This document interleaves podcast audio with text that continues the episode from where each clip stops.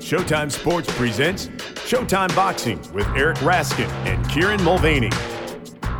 Hello and welcome to Showtime Boxing with Raskin and Mulvaney. With my co-host Eric Raskin, I am Kieran Mulvaney, and Eric, I need to share some news with you. Um, I should have mentioned this last week, uh, but I did need to get some clarification about the situation. Uh, as you almost certainly know, SAG-AFTRA, the actors union, is on strike.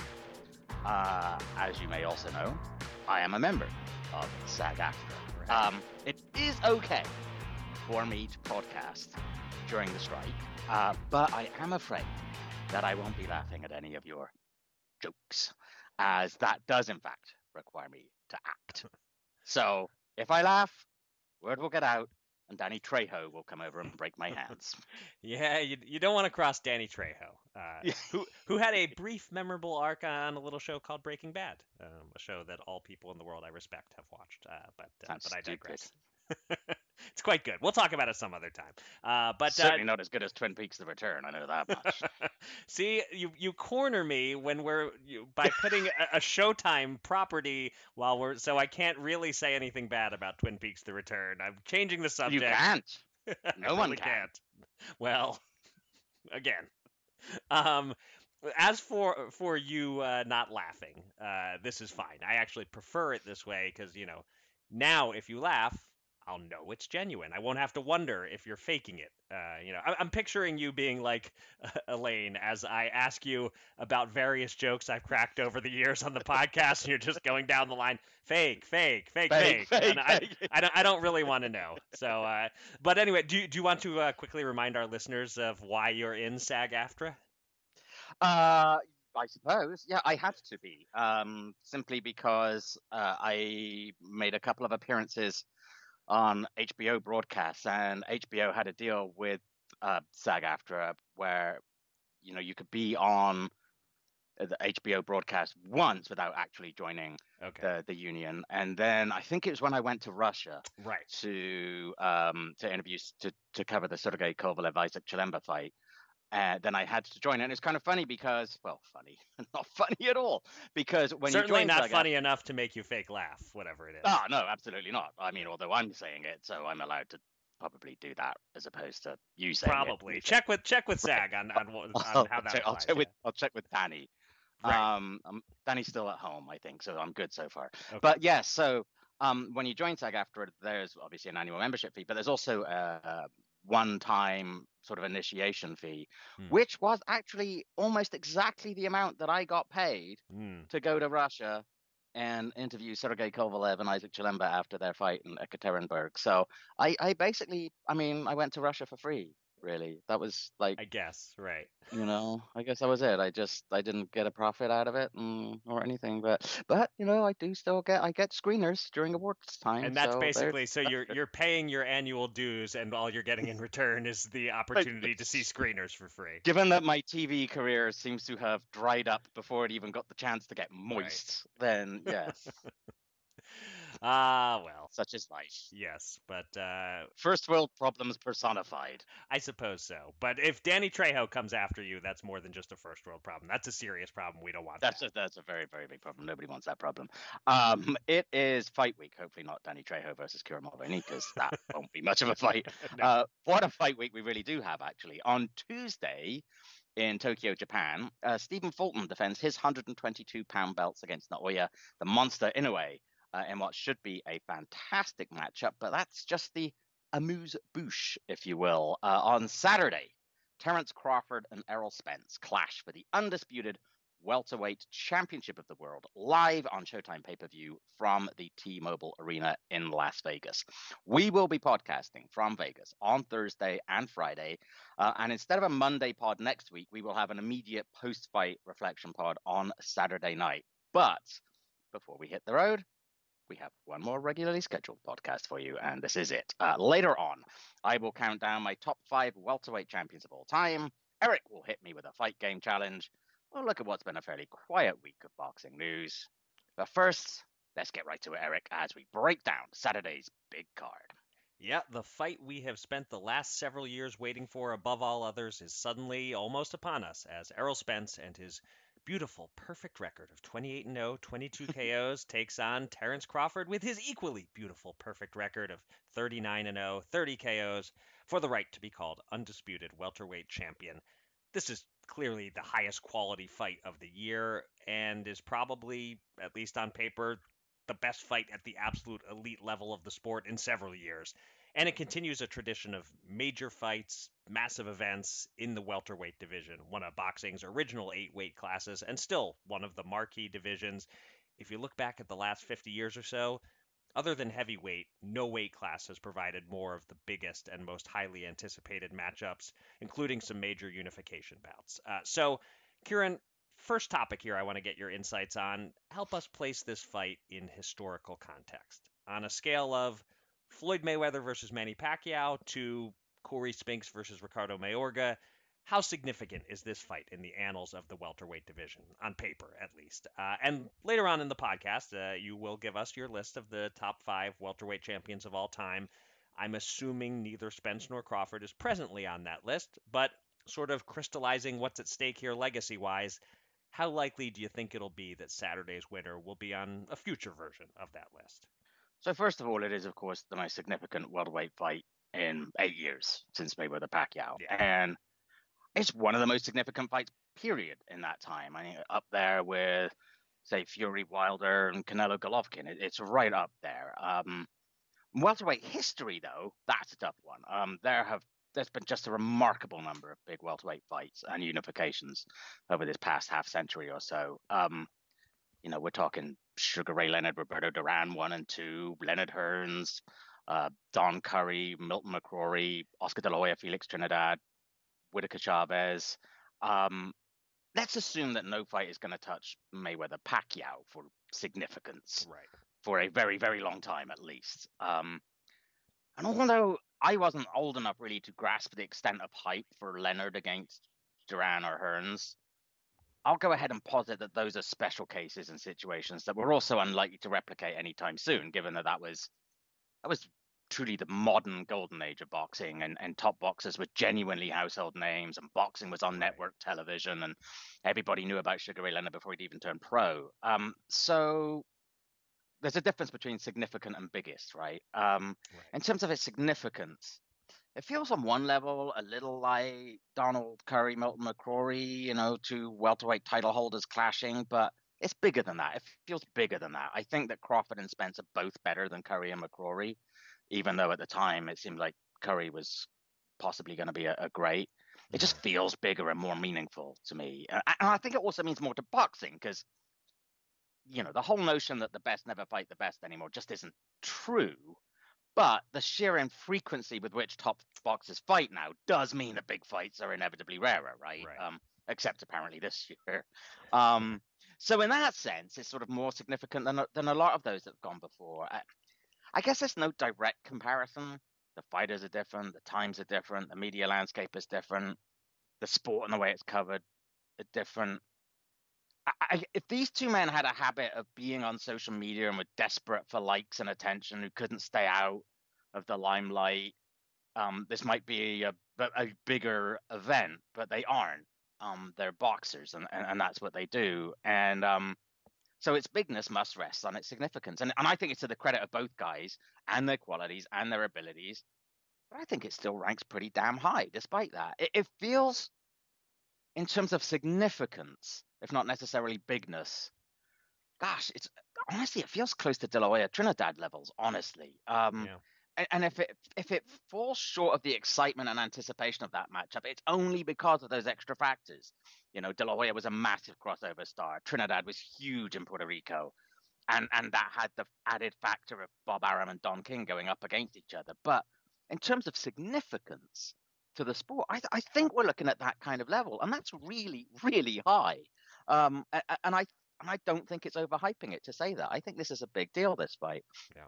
Um, as for whether either man will break into a future all-time welterweight list, the biggest problem is perhaps that the bulk of their achievements at one forty-seven pounds are already behind them in terms of quantity, at least, if not necessarily quality.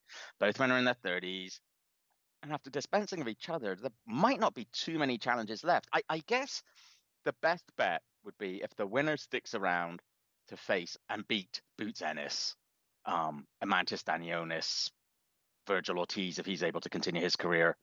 You know, if they were able to prove that they weren't just the best of their generation, but they could, they were better than the next generation too, that would be pretty significant, I think. Mm-hmm. Um, but I will say, without providing too many spoilers for my list, one of the things that a couple of the folks on that list had going for them is they fought a lot. Right. And we see Crawford or Spence once a year if we're lucky. We might see them twice a year if, they, if there's a rematch. Um, when you look at the welterweights who are generally considered to be great welterweights who didn't fight very much, you're talking about guys like Ray Leonard and Floyd Mayweather, and those right. are tough names. So it will be very, very difficult to get on like an all-time list. But that's more a, a testament to the quality of fighters in the welterweight division over boxing's history.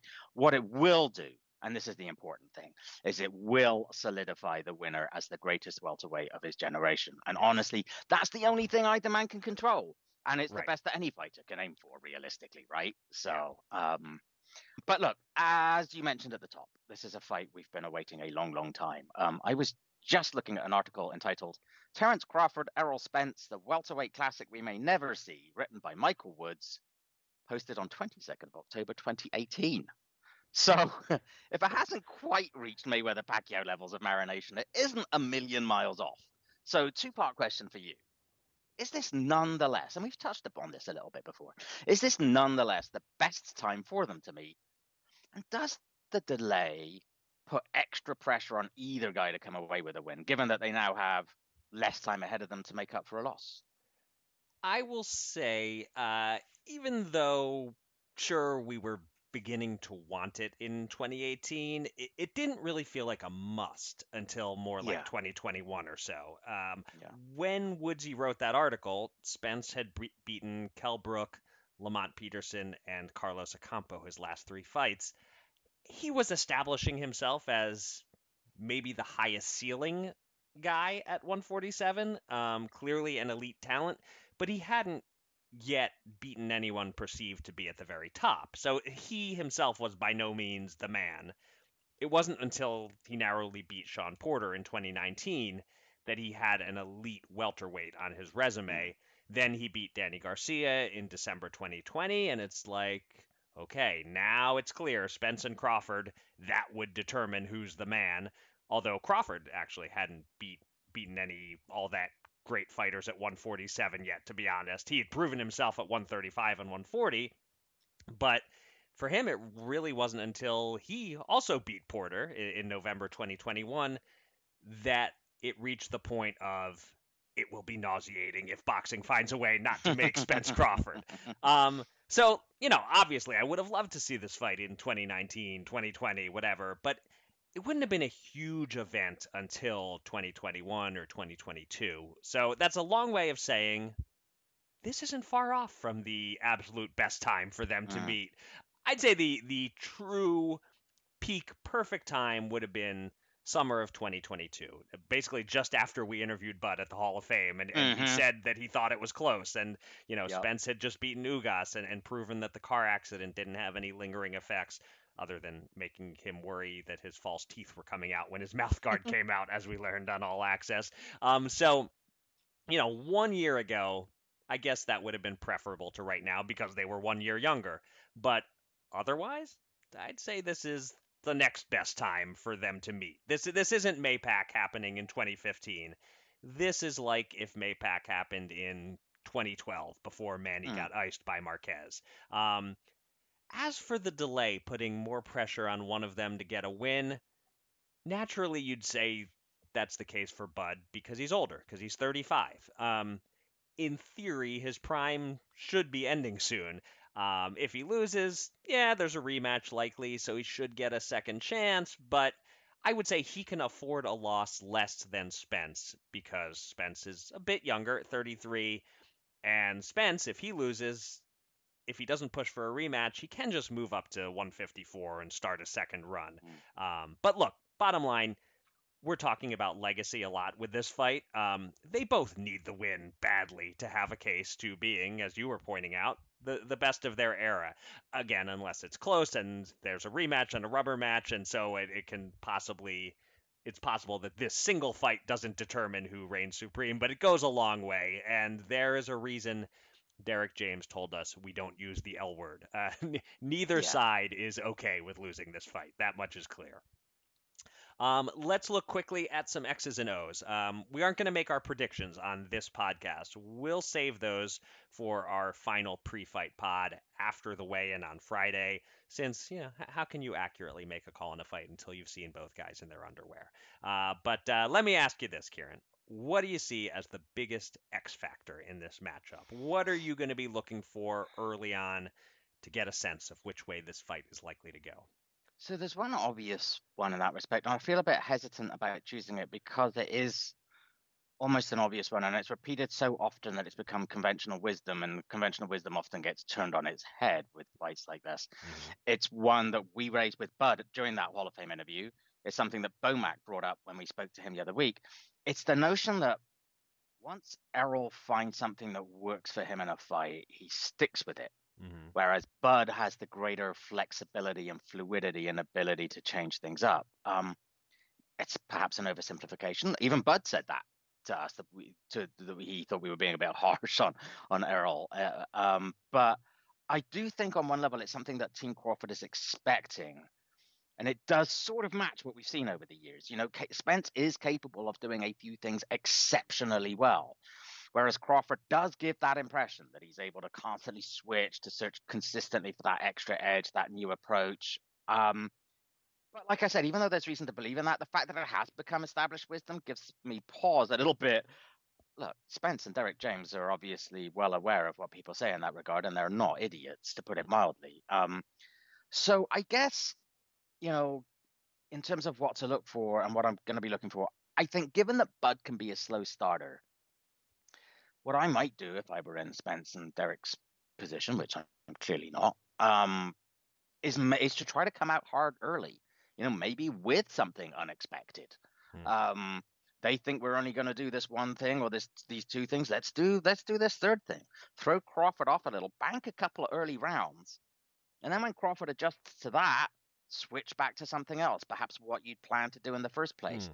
I think that Spence needs to force Crawford to adapt to him. I, an early Spence lead doesn't guarantee a Spence victory, but I think it's important for him to get one. I think if, if, if Crawford comes out early and stakes himself to an early lead, I do think it's probably going to be harder for Spence to adapt to him. So I guess that's the thing I'm looking for. Right. Who gets a good start? Uh, I, I do think a good start could be important here. And given that they're theoretically so closely matched, if anyone is able to rattle off two three rounds in a row to start the fight, that's going to be awfully hard for the other guy to, to catch up. But I but I do think that a good start is more important for Spence because what I think the X factor is here, Crawford's tremendous ability to adapt. Right. Um, but let me ask you for a less broad piece of analysis. Um, looking at our friend Steve Farhood's notes for this fight, I was struck by one interesting piece of information. So Spence will be the first southpaw that Crawford has faced since Julius Ndongo eight fights and six years ago.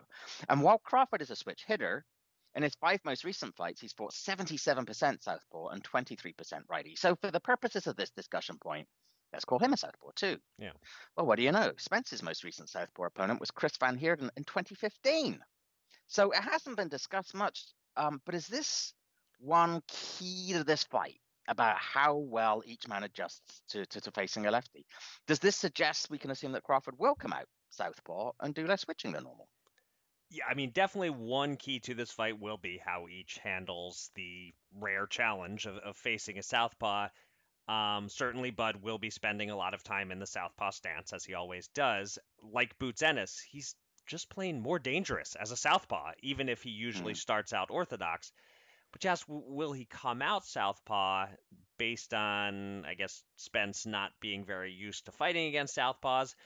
I don't know. Uh, a guy named Marvelous Marvin Hagler very famously overthought which stance he should be in when he took on Sugar Ray Leonard, and his slow start cost him the fight.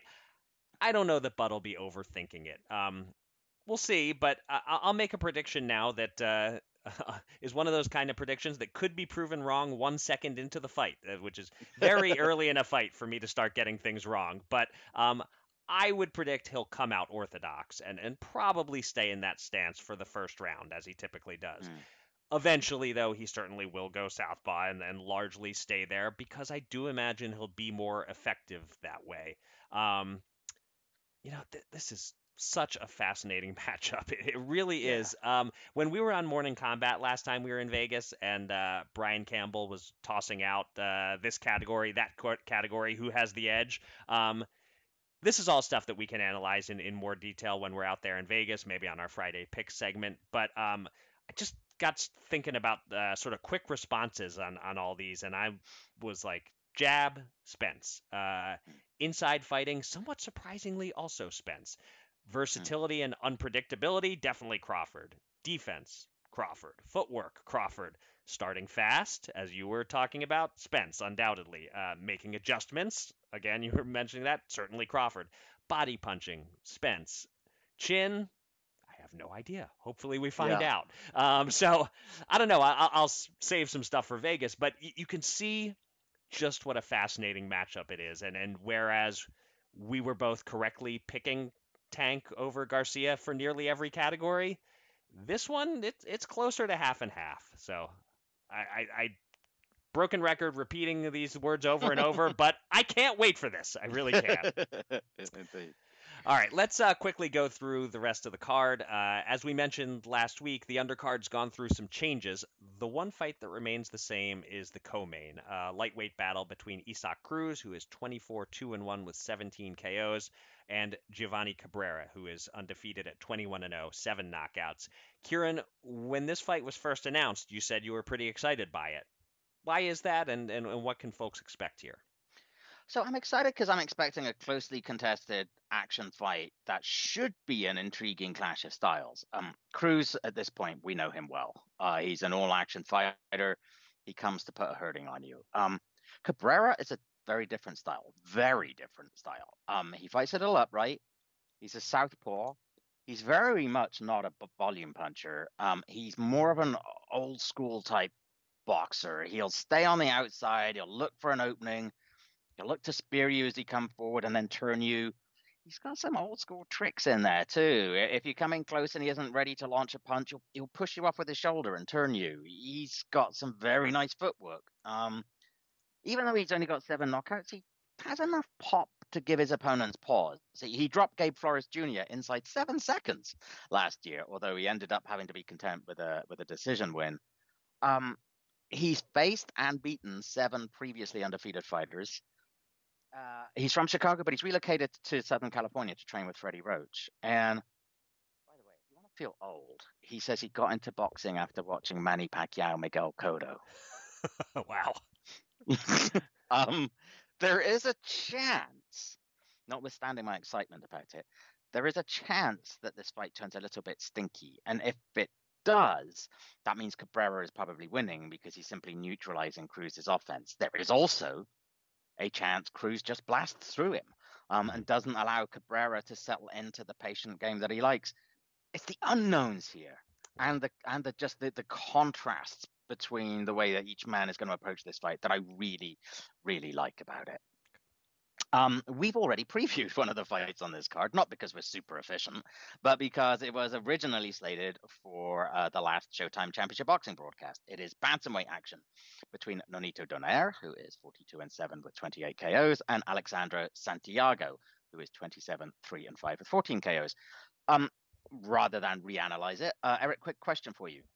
Who do you think is more likely to benefit or suffer least from the two-week delay in this fight, particularly given that, they, as you mentioned last week, they would have been so close to peaking at the time that the date change was made? Well, first, I'll note that we will be making new picks on this fight on Friday. Previous yeah. picks are voided. Uh, we get to try again post-weigh-in. Yeah. Um, the weigh-in will be interesting here. It'll be telling whether either guy looks drained, uh, how much energy they appear to have. My gut response to your question is to say that the two-week delay is potentially bad for the older guy, the forty-year-old man, Donaire. Uh, your body just doesn't bounce back as well as you get older, as we both know well. Uh, and uh, yes. Donaire has been all over the scale throughout his career. Everything was calibrated to be at one eighteen on July fourteenth. Yeah. Now he has to be at one eighteen on July twenty-eighth. I'm not saying it will be an issue, but I just think logically it's more likely it's an issue for him than for a young guy like Santiago. So mm. we'll see how they look at the weigh-in. Um, but you'll recall that two weeks ago, I had gone with the mild upset as my pick, Santiago by decision. So I would say it is unlikely that I would flip over to Donaire now with the extra two-week delay. Uh, but again, we'll see how they look at the weigh-in. And um, yeah, not much more to say about this fight. We pretty much said it all two weeks ago. Yeah. So uh, let's get to the bout that opens the pay-per-view broadcast, a contracted one fifty-six pound bout between Sergio Garcia, thirty-four and two with fourteen knockouts, and Yoenis Tellez, five and oh with four stoppage wins. Kieran, Garcia was originally scheduled to face Jesus Ramos, and uh, much like Cruz Cabrera, you were enthusiastic about that matchup. What can you tell us about Tellez? Are you still enthusiastic with Ramos injured and Tellez taking his place? Um, if I'm slightly less enthusiastic, it's only because if I'm not yet completely on the Jesus Ramos hype train, I'm at least standing at the ticket window ready to book my ride. Um, right. I like the look of Jesus Ramos a lot, and and it was him rather than Garcia that, that that got me excited about this. And I just simply know less about Tellez. Um, he's five and oh with four K Os. Uh, he turned pro in Russia in twenty twenty and fought twice there, but he wasn't happy. So he didn't have his third bout until November twenty twenty-two, after he'd removed himself from his contractual situation in Russia. He hasn't fought anyone with anything close to a winning record. Uh, the records of his five opponents so far have been oh and oh. He fought a debutant in his debut.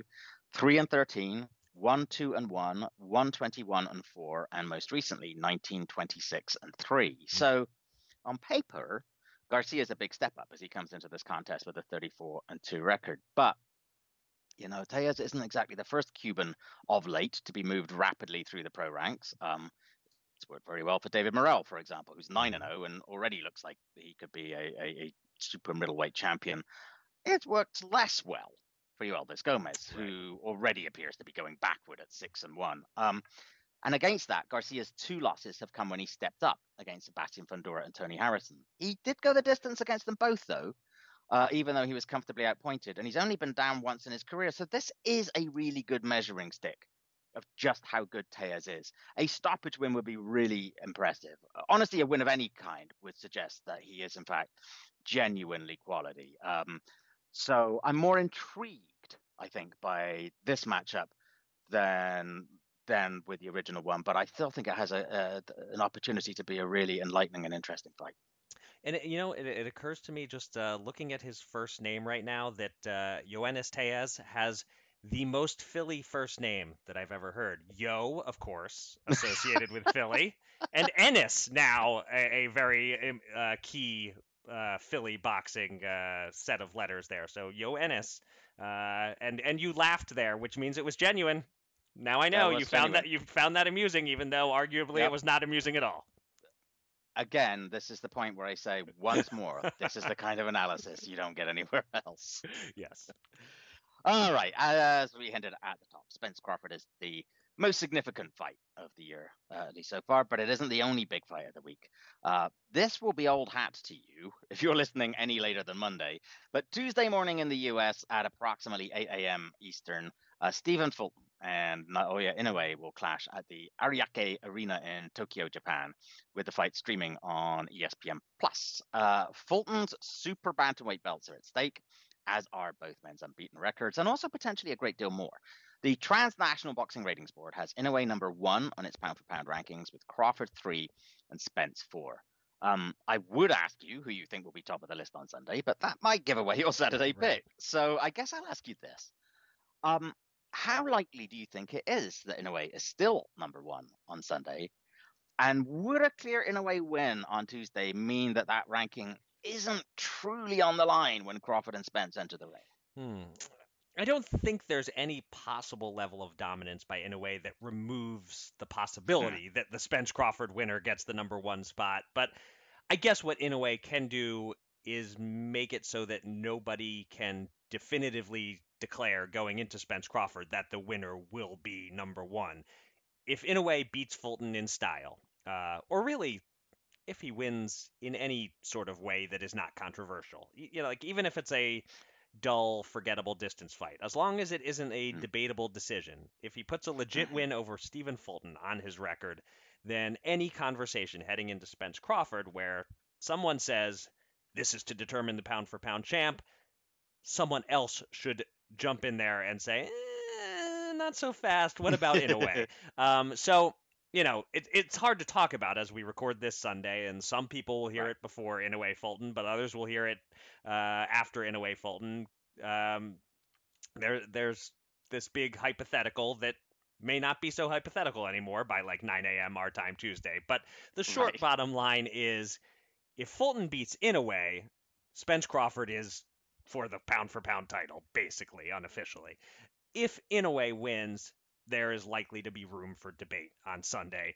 Um, for what it's worth, uh, E S P N coming into all this has Crawford at one, uh, Inoue at two, Spence at four. I personally have Inoue one, Crawford two, Spence three. So let's just pause and say, holy shit, how cool is it that we're about to watch two of the top three pound-for-pound fighters go head-to-head?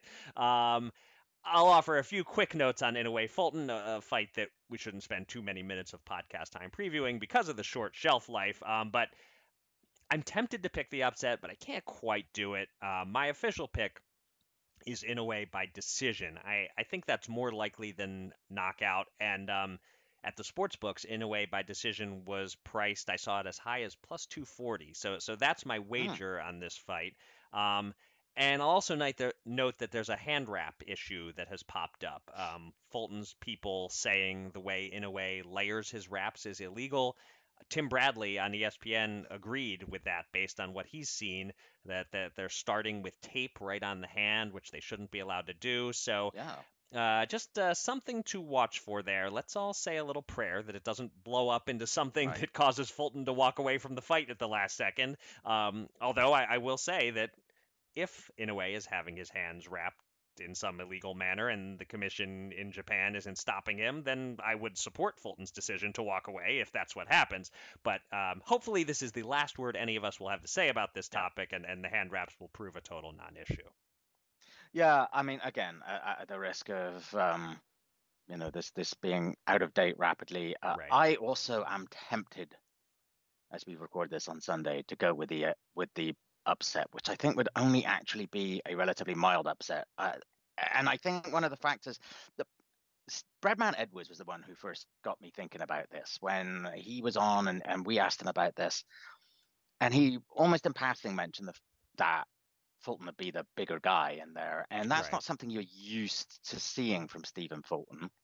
Um, and when we've seen Inoue have a little bit of trouble was, so for example, when he first fought Nonito Donaire, who when he moved up to bantamweight, and Donaire was used to b- being not only at bantamweight, but at much higher weights even than bantamweight. And and you could see the size difference there. And obviously it's a very different kind of fighter and a very different kind of fight and so on. But I, that, that's at some point with this being, I think, the fourth weight, weight division that Inoue has been in, even the monster's going to find a limit here. Mm-hmm. Um, I agree with you, though, about this being much, much more likely to go the distance. One way or the other, I think it's much, much more likely to go the distance. And again, here we are both going to look like idiots after a, somebody starts to listen to this on Tuesday morning in the in the uh, the wake of a K O two that everybody's right. talking about. But yeah, I'm almost tempted. I can't quite pull the trigger on it, but I am almost tempted to go with the, the decision too. I think this is a terrific fight. I think Fulton's got a real shot here. Um, yeah. I think he'd have a bigger shot if it was in Philly,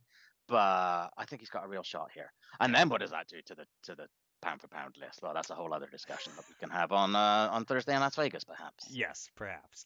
Um, and you know, perhaps someday Spence versus Crawford or Inoue versus Fulton will be the subject of a guessing game on the world's most beloved boxing podcast. Nice but... segue. I hand you my segue crown, sir. Thank you. I am in the segue guild, uh, for the record. Uh, I paid my dues for that. Um, so uh, there's your there's your segue. The, I'm taking two guesses there that you can cross off your list, Kieran. Uh, it's not Spence Crawford. It's not Inoue Fulton. Are you ready to play the fight game?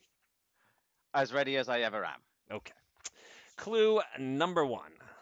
This title fight in Atlantic City was a meeting of future Hall of Famers One elected in nineteen ninety-two in his first year of eligibility, one in twenty fifteen after many years of eligibility. So Atlantic City. Mm-hmm. Uh, it was a title fight, did you say? I did say, yes, uh, this title fight in Atlantic City. Uh, and then I told you what years they were each elected to the Hall of Fame, ninety-two and twenty fifteen. So, presumably... So, oh, so not necessarily a big age difference, because you said that one had to wait several years. The twenty fifteen fella had to that wait. Is, that is true. One, one but still, was, that's a lot of years. It is a big gap between their two uh, inductions, yes. And so the fight itself had to have been in no later than nineteen eighty-seven. Correct. All of which has helped me not one bit. Okay. So we've established some parameters. Good first clue, but we've established some parameters, and now we move on. Okay. Second clue here. It's a short one, but uh, pro- provides a lot of information.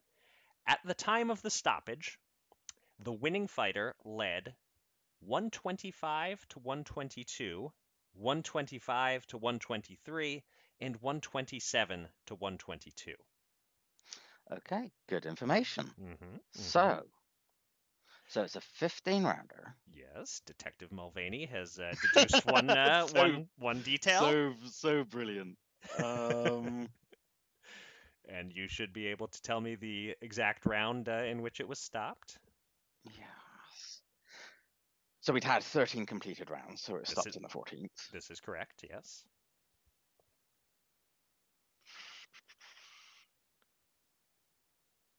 Crikey, this isn't ringing a bell. So at fourteenth round stoppage, in sometime in the eighties. Between two future Hall of Famers in Atlantic City, a title fight. This, these are all the bits of information you have at this point. Yeah, I'm not there. Okay. All right. I, I was thinking, uh, I'll just say, while I didn't think it was impossible to get it in one or two, I was thinking that uh, three was most likely where it would click into place. So let's see if that's oh, correct. Way to put the pressure on. You're like, I did the delayed, now you better get it move. Okay. But no. um, look, if you don't get it in three, four makes it even easier, and five lays it out on a platter for you. But here's three. It was the challenger's first title fight, and he came up short. But he succeeded in his next title try seven months later.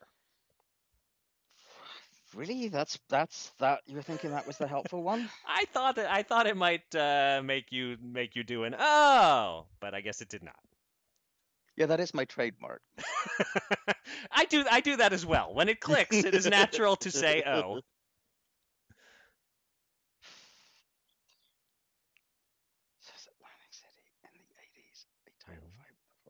I'm nowhere. I'm nowhere at all. Okay. With this at the moment. All right. All right. We'll go. We'll go on to clue four. Uh, but yeah, at I this can't point, even hazard a guess. Really. At this point, listeners are yelling at you. I'm. I'm sure. Are but, they? Is but, it? Is it uh, okay. Uh, right. When when it's not like some obscure fight. Uh, whatever. I don't want to say too much, but uh, there's no. I don't. Also would would say there's no shame in not having gotten it yet. It's clearly the the right fighters are not quite crossing through your mind just yet. Perhaps clue four will cause that to happen. The loser in this lightweight fight came in with a record of twenty and oh and eventually retired at twenty-nine and five. The winner entered sixty-seven and five, suffered his own famous fourteenth round K O loss the next year, and retired seventy-seven and eight. A lightweight fight. Yes. So, okay. And and a title fight, as I had said earlier. So lightweight title on the line.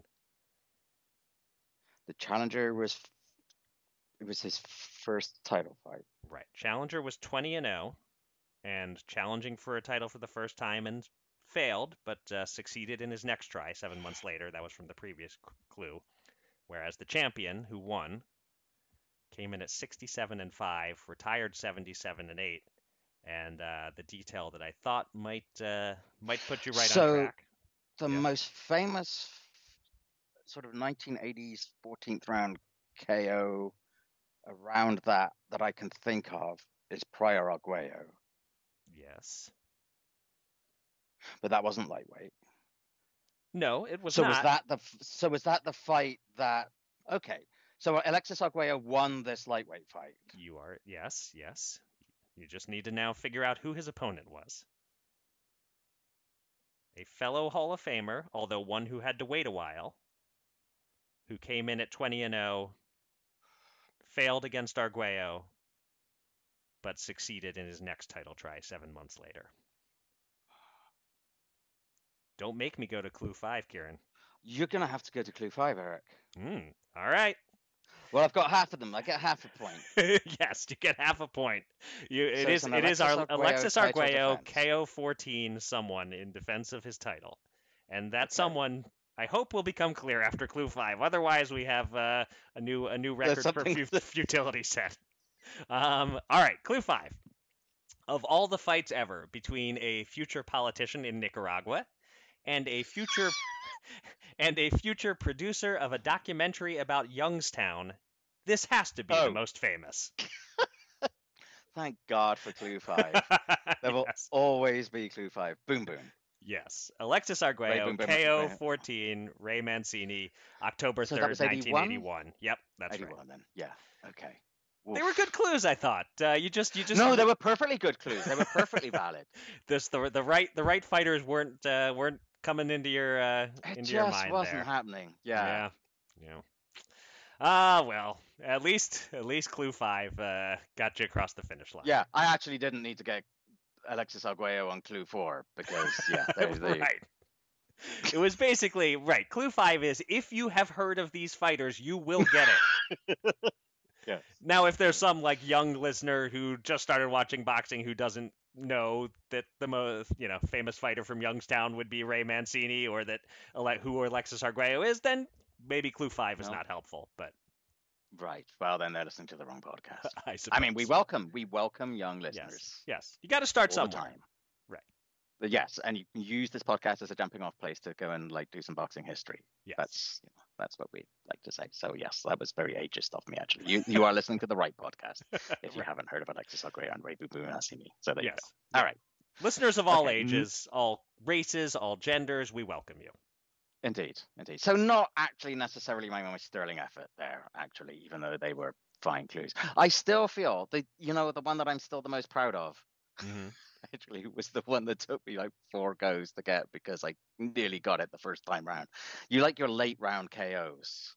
Your K O thirteen there of um yeah they're they're kind of fun because just knowing yeah. what round it ends in tells you a little something about when it took place and uh, and all that. So yes uh, yes yeah. they were actually well constructed clues. I will give you that. They Thank they you. Did, but you know it just didn't help me much. I wonder they... I wonder if this is a record uh, in terms of two guys who fought each other who both ended up in the Hall of Fame, the a, a rec twenty-three years apart that they were inducted. That I wonder if that's a record, unless there was someone from like the old timer category who, uh, you know, took forever to get in or something. Yeah, and it kind of and it makes sense because because I was like, wow, really, that is a huge difference. Um, but I, I get it because I I wonder if ultimately Boom Boom got in because it's a Hall of Fame, mm-hmm. you know, and and.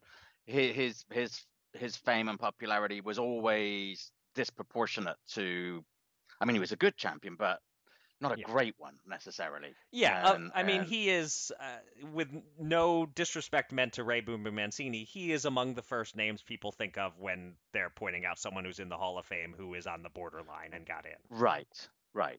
So yeah, that that totally makes sense. All right. Anyway, we but the thing I love about the fight game is we spend longer deconstructing our attempts to win the fight game than we do actually on the game itself. But there you go. Right. It's it's it keeps us happy, and we wonder why sometimes the podcast runs long. Anyway, um, news time. Uh, we don't have much news to talk about this week. It often seems to be the case actually in the, the week prior to massive fight week, things get a bit quiet on the news yeah. front. Um, Uh, there were a couple of fights on Saturday night that we should mention. Uh, Sergey Boychuk put uh, Patrick Aloti uh, down face first um, in the, and for the count in the very first round in uh, Santa Ynez, California, uh, in Shawnee, Oklahoma. On E S P N, a lightweight prospect, Keyshawn Davis, dropped Francisco Patera in the eighth round, but was forced to go all ten to run his record to nine and oh with six K Os. And in the main event on that card, also in the lightweight division, George Kambosos returned to winning ways with a majority decision win over Maxie Hughes. But Eric, there was plenty of controversy about that, with the R word getting thrown around a fair bit. You watched it. Did it meet the R word standards? And should Cambosos have actually lost his third in a row? Ah, uh, the R word. I have complicated feelings about the R word in general. Um, the, the last question you asked is the easy one to answer. Uh, yes, Cambosos should have lost his third in a row. I had it seven rounds to five for Maxie Hughes, one fifteen, one thirteen, which I know sounds close enough that I shouldn't feel strongly about who won. Mm. But as with Lomachenko versus Haney, and perhaps even more so with this fight, I do feel strongly about who won. I gave the majority of the close rounds to Cambosos and still had Hughes winning. Mm. Hughes outboxed him, plain and simple, landed more punches, landed better punches. The fact that Cambosos hadn't fought a southpaw in many years showed he, he was really struggling with Hughes' southpaw style and his counterpunching ability. And yes, it was close, but Hughes deserved to win. Uh, Mark Kriegel, scoring it for E S P N, had it one seventeen, one eleven for Hughes. That's a bit of a reach, uh, but I think it's less of a reach than one fifteen, one thirteen for Cambosos, as one judge had it, and one seventeen, one eleven Cambosos, as Judge Joseph Mason had it. That's one of the all-time worst scorecards ever handed in. That, that's not just giving Cambosos all the close rounds. That's giving Cambosos at least a round or two that you can't really justify giving him if you're paying proper attention. Um, so I'm going to say the name again, Joseph Mason. That is a scorecard so indefensible, I do not want to hear his name announced before a fight for a mm, long time. Never heard of him. Is that a consequence of having the fight in Shawnee, Oklahoma? Is it, he? Uh, I, I... Very well could be that this is a local, inexperienced judge. Possible. I haven't looked at his, his track record. Um, I will say, with this now acting as his track record, it is a very bad yeah. track record. And and again, not that he should never get another chance, but you got to work your way back to meaningful fights after you hand in a card like that. Um, the other cards, one fifteen, one thirteen, as I said, I think it's bad, but it, it's feasible. Um, one fourteen, one fourteen is fine, I guess. But the end result, Cambosos gets a win, Hughes gets a loss. I'm sorry, that's the opposite of what it should be. So, yes, I am calling this a robbery. Um, th- this whole robbery thing has swung too far in the social media era. For a while, I was on board with the idea that it was a close fight. You can disagree with the decision, but you can't call it a robbery if it's close. But I feel like that that has now gotten trotted out so often that, look, there, there, there are thousands of people scoring every fight on social media. You're always going to find someone who says, I had Cambosos winning. I don't want to live in a world where just because one human agrees with the decision, I'm not allowed to call it a robbery. The the whole you can't call it a robbery thing has become overdone. Uh, now we're not allowed to call anything a robbery. So screw that. There, there are close fights that are still robberies because enough people agree that the wrong guy got his hand raised. That was the case here. So it was close. I maybe could have lived with a draw. I cannot live with a loss on Maxie Hughes' record for this fight. So this was a robbery, in my view. Hughes got robbed, and uh, others can disagree with that assessment, but you will not infringe upon my right to use the R word. Wow. And this is the only time I'll ever say this. You almost sound like a Fox News contributor there. We're not even allowed to use this word anymore, oh, no. and you're not going to infringe upon my right. Oh, I didn't realize I was... Uh, I was... crossing into that realm. I regret all of this. You know what? I'm uh, I'm editing a, I'm editing this whole segment out. Never There's mind. The other R word, regret. Oh, I thought you were going to say another R word, one that uh, represents the opposite of a Democrat. Uh, which oh, is right, right. Really, yeah. really the offensive R word. But let's move on before let's we move on rapidly. Because I did say we were we welcome all all all people to listen to this show, and so probably not okay, a good idea for following. me too. Yeah, right, right, yeah. All right, uh, now for the outside the ring news. Uh, we have a few small items. Uh, Oscar De La Hoya appeared on Ariel Helwani's podcast this week and discussed his relationship with Ryan Garcia, whom he said earned thirty million dollars for his loss to Gervonta Davis. Uh, unfortunately, said the Hall of Famer, he is no longer able to speak with Garcia directly as communication is being conducted through representatives as Garcia attempts to exit his contract with Golden Boy Promotions and the promoter attempts to enforce it. Speaking of De La Hoya, an H B O-produced two-part documentary about his life entitled Golden Boy begins streaming on Max on Monday.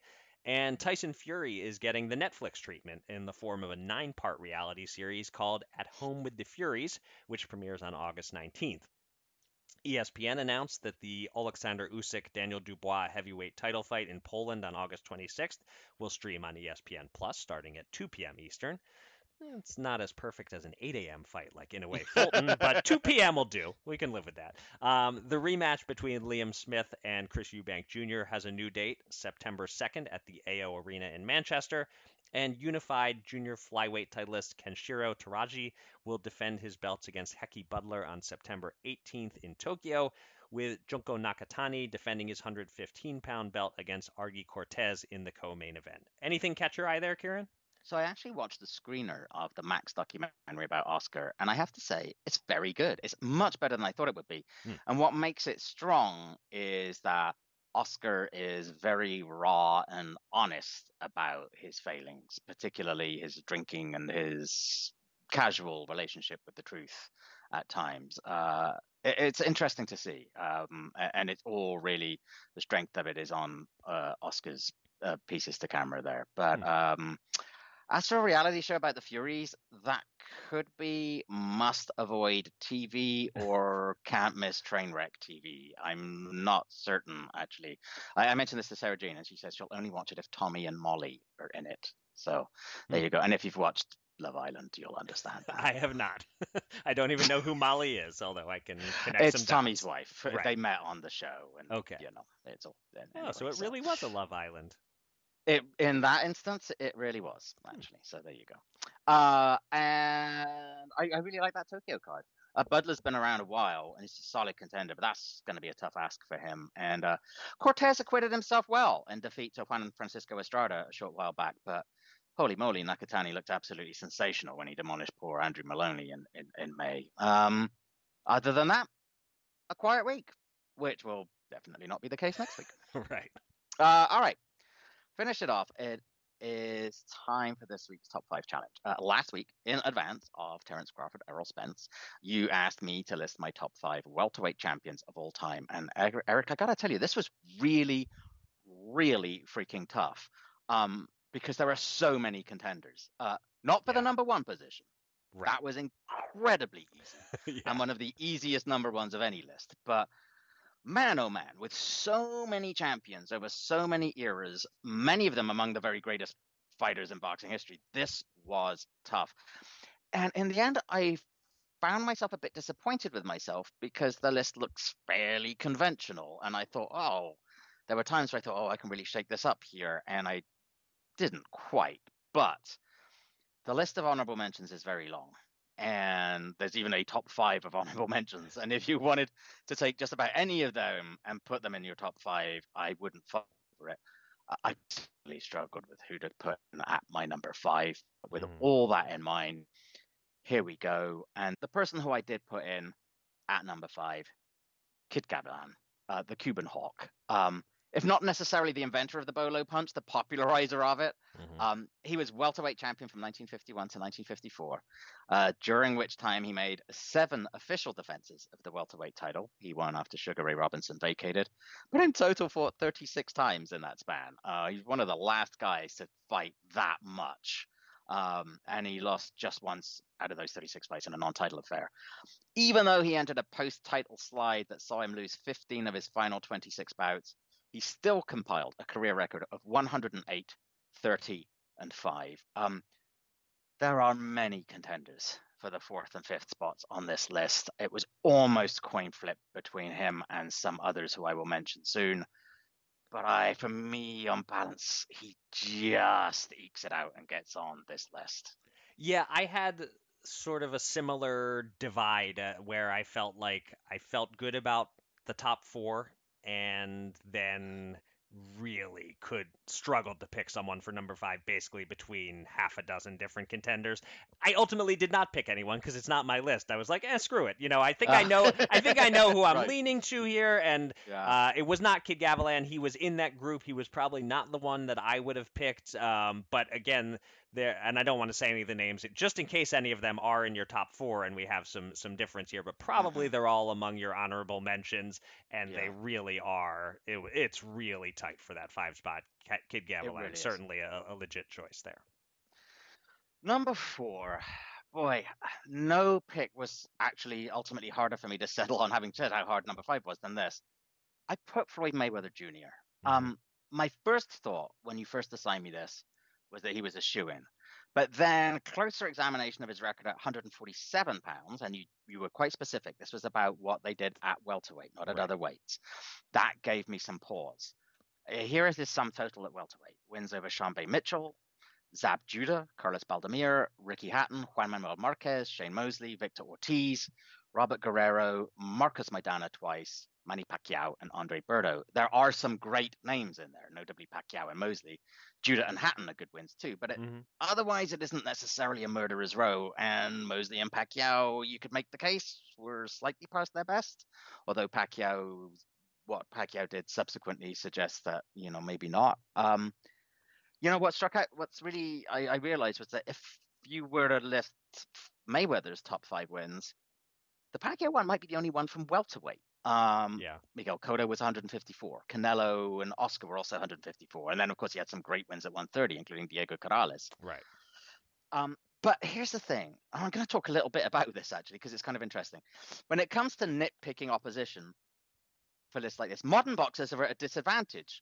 Um, some of the old timers also, you know, uh, uh, picked opposition somewhat favorably, but we're just less knowledgeable about the nuances of that, and we right. just go by their records and accomplishments.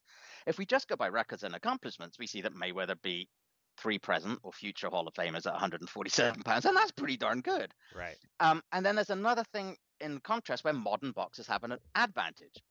I know what I saw. And throughout his career, I saw a man who was so far ahead of his peers that he could barely be touched. People still talk about that Mosley fight because Shane landed two right hands in round two. That's it. right. Um, right. Maidana won four rounds in their first fight, which was considered such a superhuman effort. He got himself a rematch. Yeah. Um, Mayweather wasn't the best welterweight of all time, but relative to his contemporaries, he was light years ahead. Um, and even factoring in periods of quote unquote retirement, he was clearly at worst one of the two best in the division for close to a decade. And that's saying something. So I, t- I went back and forth on this, but in the end, I felt comfortable with saying that Floyd Mayweather is in at number four. I have Floyd Mayweather at number four myself. And, oh, how about and, that? and, and very well said on your part, some of the, some of the reasoning behind uh, why he should not be left off this list, uh, even if you're loath to include modern guys because you think all the old timers are better. Don't don't do that to Floyd Mayweather. His his record at welterweight is quite outstanding. I, I you're right to point out that he doesn't have the quality of great wins of some of the guys uh, that that are in this discussion, but the quantity of very good wins at welterweight is yeah. strong for Floyd. And uh, yeah, I, I think fourth is the right spot for him. Uh, at three, I put Sugar Ray Leonard. Um, and I actually surprisingly found myself with some of the same questions about him as Mayweather, specifically um, the relative paucity of big wins at welterweight, which is surprising, really, um, simply because his, his initial career was abbreviated through no fault of his own. Um, But the quality of the opposition he faced in those few years that he was at the top of the one hundred forty-seven pound division was remarkable. Um, notably, of course, he beat three men who are not just Hall of Famers, but legitimate all-time greats. Yeah. Um, he won the lineal title by beating Wilfred Benitez, who is the fifth Beatle, as it were, uh, to the Four Kings. Destroyed Davey Boy Green in his first defense.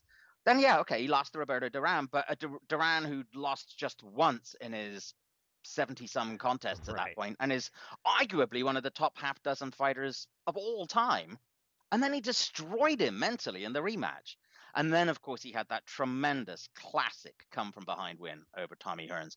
It was relatively brief, but it was spectacular. Honestly, it would be hard to argue the case that he wouldn't have beaten Mayweather or Pacquiao or virtually any of the other welterweights who have come since. He didn't take care of himself remotely as well as Mayweather, and had he done so, and had he also not had retina problems, he might have been even greater. But for that period, he was so good he deserves to be on this list. I'm glad we ultimately landed on a different choice for number five, because our oh, lists dear. are clearly going to be identical from four through one. This was the question mark of whether you, after we agreed on Mayweather, whether you might flip-flop three and two with me. But uh, no, you made the right choice here. Sugar Ray Leonard at number three, I believe, is, is the correct spot. Um, you know, it's just, it's really interesting to sort of step back and compare him to Floyd. Um, and, mm. I, you know... I've always said I, I would pick Ray to win head-to-head, prime versus prime, uh, and I and I still feel that way. Um, their welterweight reigns are, are are pretty close. We both gave yeah. Leonard the edge, but you can make a case, because Ray's reign at welterweight was was relatively brief. You could make a case to flip yeah. these two, and and it does just get me thinking that I really can't object to people who rank Floyd over Ray overall career-wise, because yep. you know, when you add in what Mayweather did at one thirty, one thirty-five, one forty, one fifty-four, the longevity, all that, you know, I, I, Ray Leonard, greater welterweight, I give him a slight edge, but overall greater career. If you yep. want to make the case for Floyd, uh, I, I kind of have to concede that if, if, that you you can you can make that case pretty darn convincingly. Yeah, and once I, you know, said no, it's perfectly correct to put Floyd on this list. I did. The other battle that I had was whether to flip Ray and, and Floyd, and I yeah. kind of went back and forth mm-hmm. quite a bit on that. Yeah. It is close, actually, which surprised me. I think right. it's probably not what I would have thought going into this, but right. anyway. All right, number two, I put Henry Armstrong. Um, once again, there are questions to be asked, even of the great Hammer and Hank, and those questions concern exactly again how many great fighters he beat at welterweight. Many of his welterweight defenses were below one forty-seven pounds and against men who, like him, were really lightweights. But here's the thing. He won the welterweight title from the great Barney Ross, stepping up from featherweight before stepping down to lightweight uh, and then bouncing back up to one forty-seven. Uh, and his title reign, which lasted from nineteen thirty-eight to nineteen forty, saw him make an incredible eighteen successful defenses in two years. Wow. And and I was struck by a line by, I was, you know, looking at other people's lists, obviously, as part of the research. And, and I was looking at one that Cliff Roll did about thirteen years ago. And and it reminded me of what my task was here. It was the greatest welterweight champions. And Roll pointed out, he said, you know, Hammer and Hank probably wasn't the greatest welterweight of all time, but he might have been the greatest welterweight mm. champion. Mm. Uh, eighteen defenses in two years, however you slice it, is pretty damn impressive. And that's why Hammer and Hank, one of the very greatest fighters of all time, is also, I think, one of the greatest welterweight champions. Yeah, I have him at number two, obviously, as well. And while he was making those eighteen successful welterweight defenses in two years, he was also finding time to play around in other divisions and, and work yeah. in other fights. I honestly think, looking back at his record in uh, in researching this, his run from nineteen thirty-seven to forty has a case as the greatest three years any boxer yeah. has ever put together. Yeah. Yeah. So, of course, number one, Victor Ortiz. I'm kidding. Well done. Love you, Victor. Uh, it is, of course, Sugar Ray Robinson. Um, there was no debate here, no discussion, no second guessing. Um, Robinson was world champion from nineteen forty-six to nineteen fifty, and he might have become champion earlier had Freddie Cochran, the defending champion, not been fighting in, in World War Two. But whatever, as it is, his reign was impressive by the numbers alone. Uh, when he fully abandoned the division to concentrate on campaigning at middleweight, his record was one hundred ten. One and two, and that one was at middleweight against Jake LaMotta.